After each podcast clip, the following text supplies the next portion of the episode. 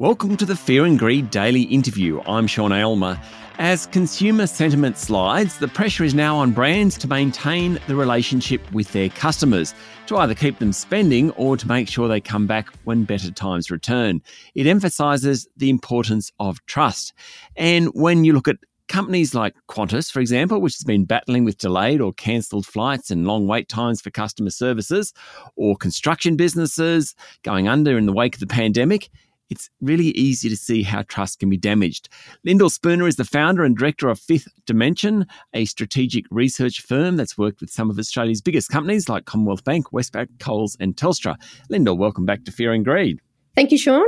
Thanks for having me back.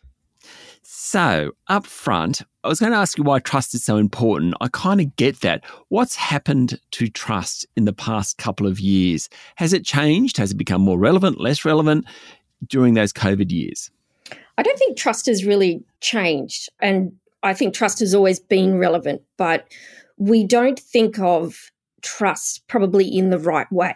So when we think of trust, we have this we have this perception that you really need trust and you need to be a trusted brand if you're going to be successful. And certainly that you need trust if you want loyal customers.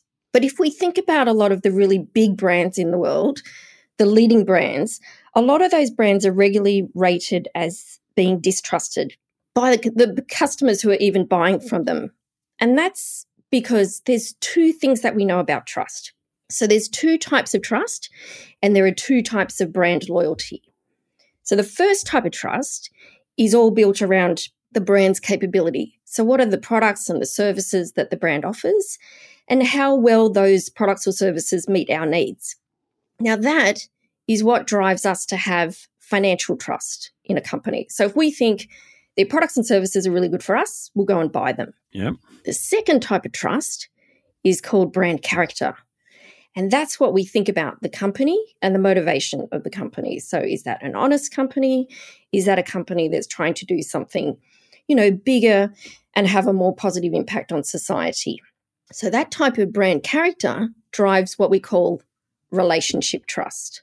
Now, both of these types of trust are still really important, they're still fundamental, but at various points in time, we might have more financial trust in a company, but not necessarily relationship trust in a company. And that's why we can often buy from companies that we don't trust, and why some of the biggest growing companies are rated as distrusted. Okay. In terms of loyalty, then, presumably if you have financial and or a company has financial and relationship trust with their customers, those customers are going to be pretty loyal. That's right. If you have both, then you have the strongest form of loyalty. So if I only have financial trust with a brand, then I could be what's called a captured customer. And I might only be loyal to that brand because that brand is offering the best product in the market. But the minute something yeah. else comes along, I might switch. You'll jump. Yeah. But if I have both the financial trust and the relationship trust, the difference is I not only like the product that I'm buying, but I like the company. And I really want that company to succeed. And I like being a, a customer of that company. So it's a very different relationship because I choose to stay with that company. Whereas when it's only financially driven, I'm kind of forced to stay with them. So true loyalty is when you have both forms of trust. So I had an experience in the last week, Linda. I'm just going to talk about myself for a while here. Don't mind me. No, um, um, where I bought a bed and I actually bought the base of the bed and I thought I was buying the mattress and I called it the bed and the sales agent and it's it's a large well-known brand mm-hmm. the sales agent said great I paid it was delivered and what I got was the base of a bed plus a bed like the wooden frame of a bed and I rang them I said I want a mattress I need the mattress on top of the base and they said, but you asked for a bed. And I was really annoyed with them, like really frustrated and, you know, ready to go social media on them. Anyway, literally uh, in the last 24 hours, I returned the bed. The guys at the warehouse were great, gave me a refund there, said, look, save you, and, you know, do you remember what mattress you want? I didn't. I went to the shop. they said, look, we're not going to charge you the extra money for the mattress. You know, that's just, you might have said the wrong thing, but really we should have picked it up, etc. I will follow these guys forever now. I'm going to do all my household shopping from there. It's a long story. But what I found interesting was I went from really disliking this company, but because they treated me well, I just thought, oh, actually, I'm going to start recommending them. Like, it's amazing how quickly they can turn you almost. That's right. And so you've had such a great customer experience with them where you feel like they've obviously solved your problem, but gone out of their way, you know, in a way that they didn't necessarily have to do. Mind you, sounds a little bit dodgy in the beginning, but anyway, let's just not worry about that. but that, that's the whole point about resolving customers' problems. So there's a lot of research that's been done that says if you just look after a customer normally and you you do everything that's expected, that customer might think, yeah, you're okay, you know, I'm reasonably happy, but I'm not necessarily you know in love with your company or you know overly wanting to support your company. But the minute that you solve problems for someone you can actually drive higher levels of engagement than if the problem had never occurred. Yeah. So problems are really great opportunities for brands to really show that you know beyond the normal they really do care they're willing to you know do what it takes to make their customers happy and if a brand will demonstrate that then that is worth being loyal to, as opposed to a brand that just does what's expected. Stay with me, Lyndall. We'll be back in a minute.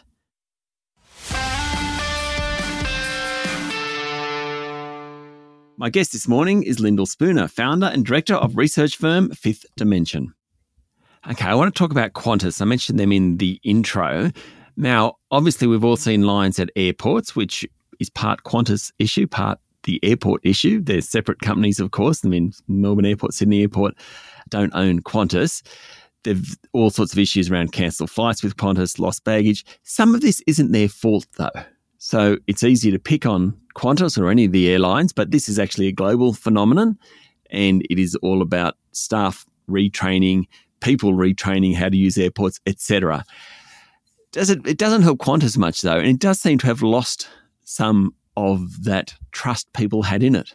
Yes, I think that there, there certainly are no shortage of stories of poor customer experiences right now. But Qantas is a brand that historically, if we think back about, you know, the Qantas, say before the last couple of months, it's a brand that I would say has had true levels of loyalty. Yep. So if we think about the two traits of trust and the two types of loyalty, we probably would have all agreed, we'd say, you know what, they're pretty good on capability. So, you know, if we go pre COVID, we would have said great on safety, you know, really good on reliability. And we probably would have said very strong character. We think that, you know, Qantas is a brand that is trying to do the right thing. They are supporting, you know, the community and giving back and very good at building that storytelling over time.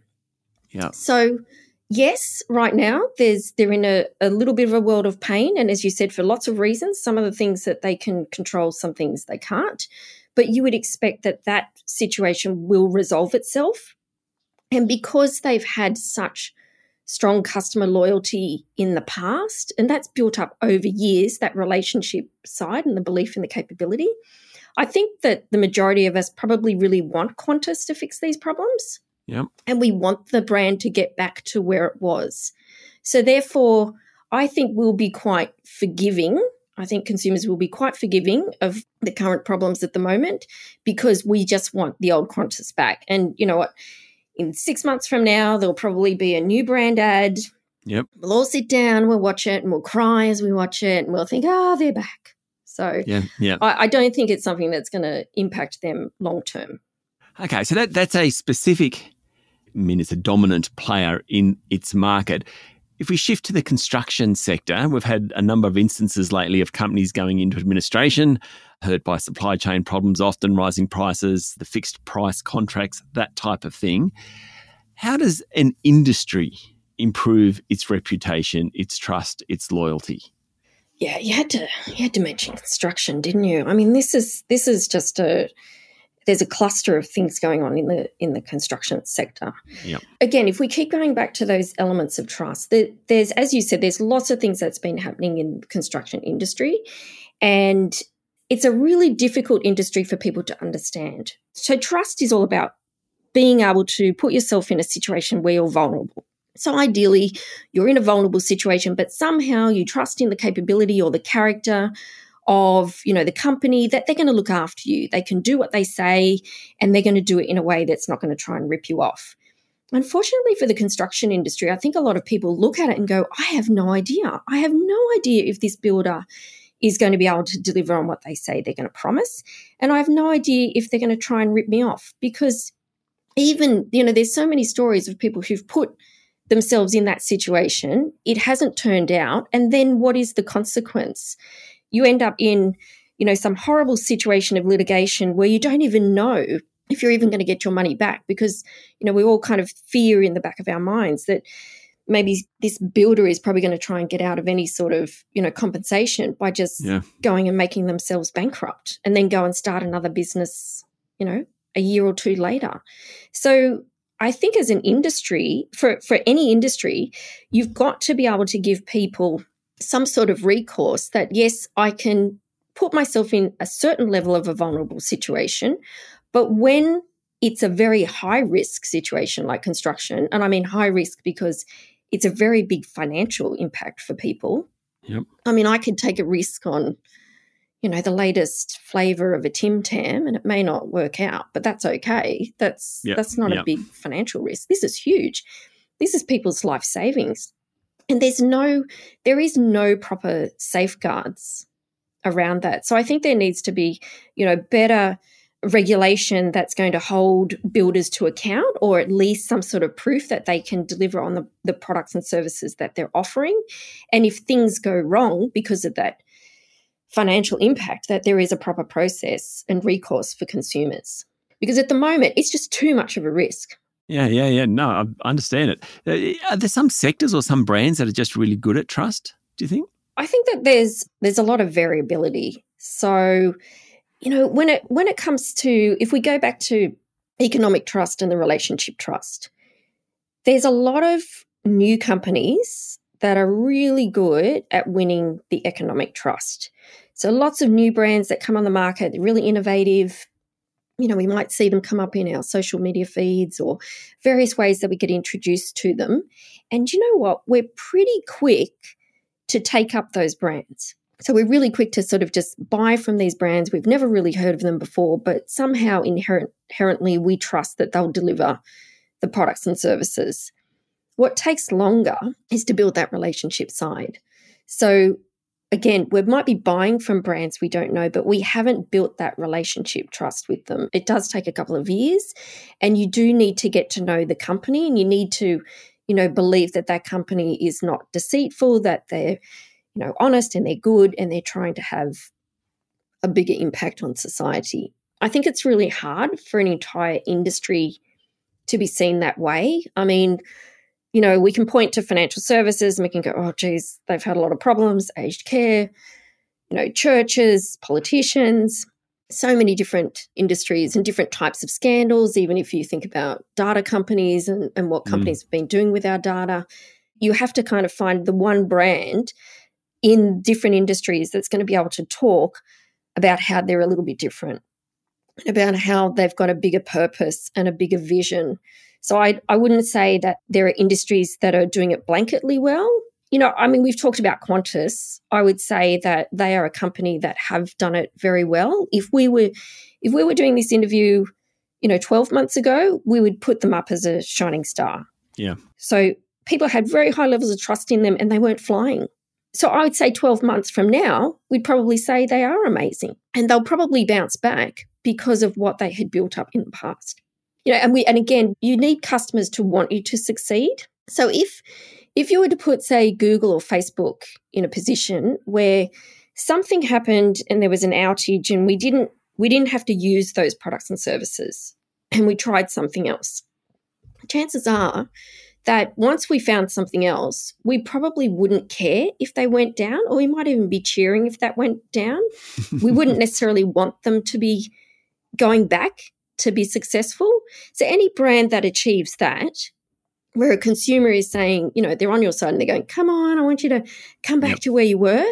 That's a brand that's been really successful in building trust because that trust is going to work for you through the hard times. to get you back to where you were. Lyndall, thank you for talking to Fear and Greed. Thank you so much. That was Lyndall Spooner, founder and director of strategic research firm Fifth Dimension. This is the Fear and Greed daily interview. Join us every morning for the full episode of Fear and Greed, Australia's most popular business podcast. I'm Sean Aylmer. Enjoy your day.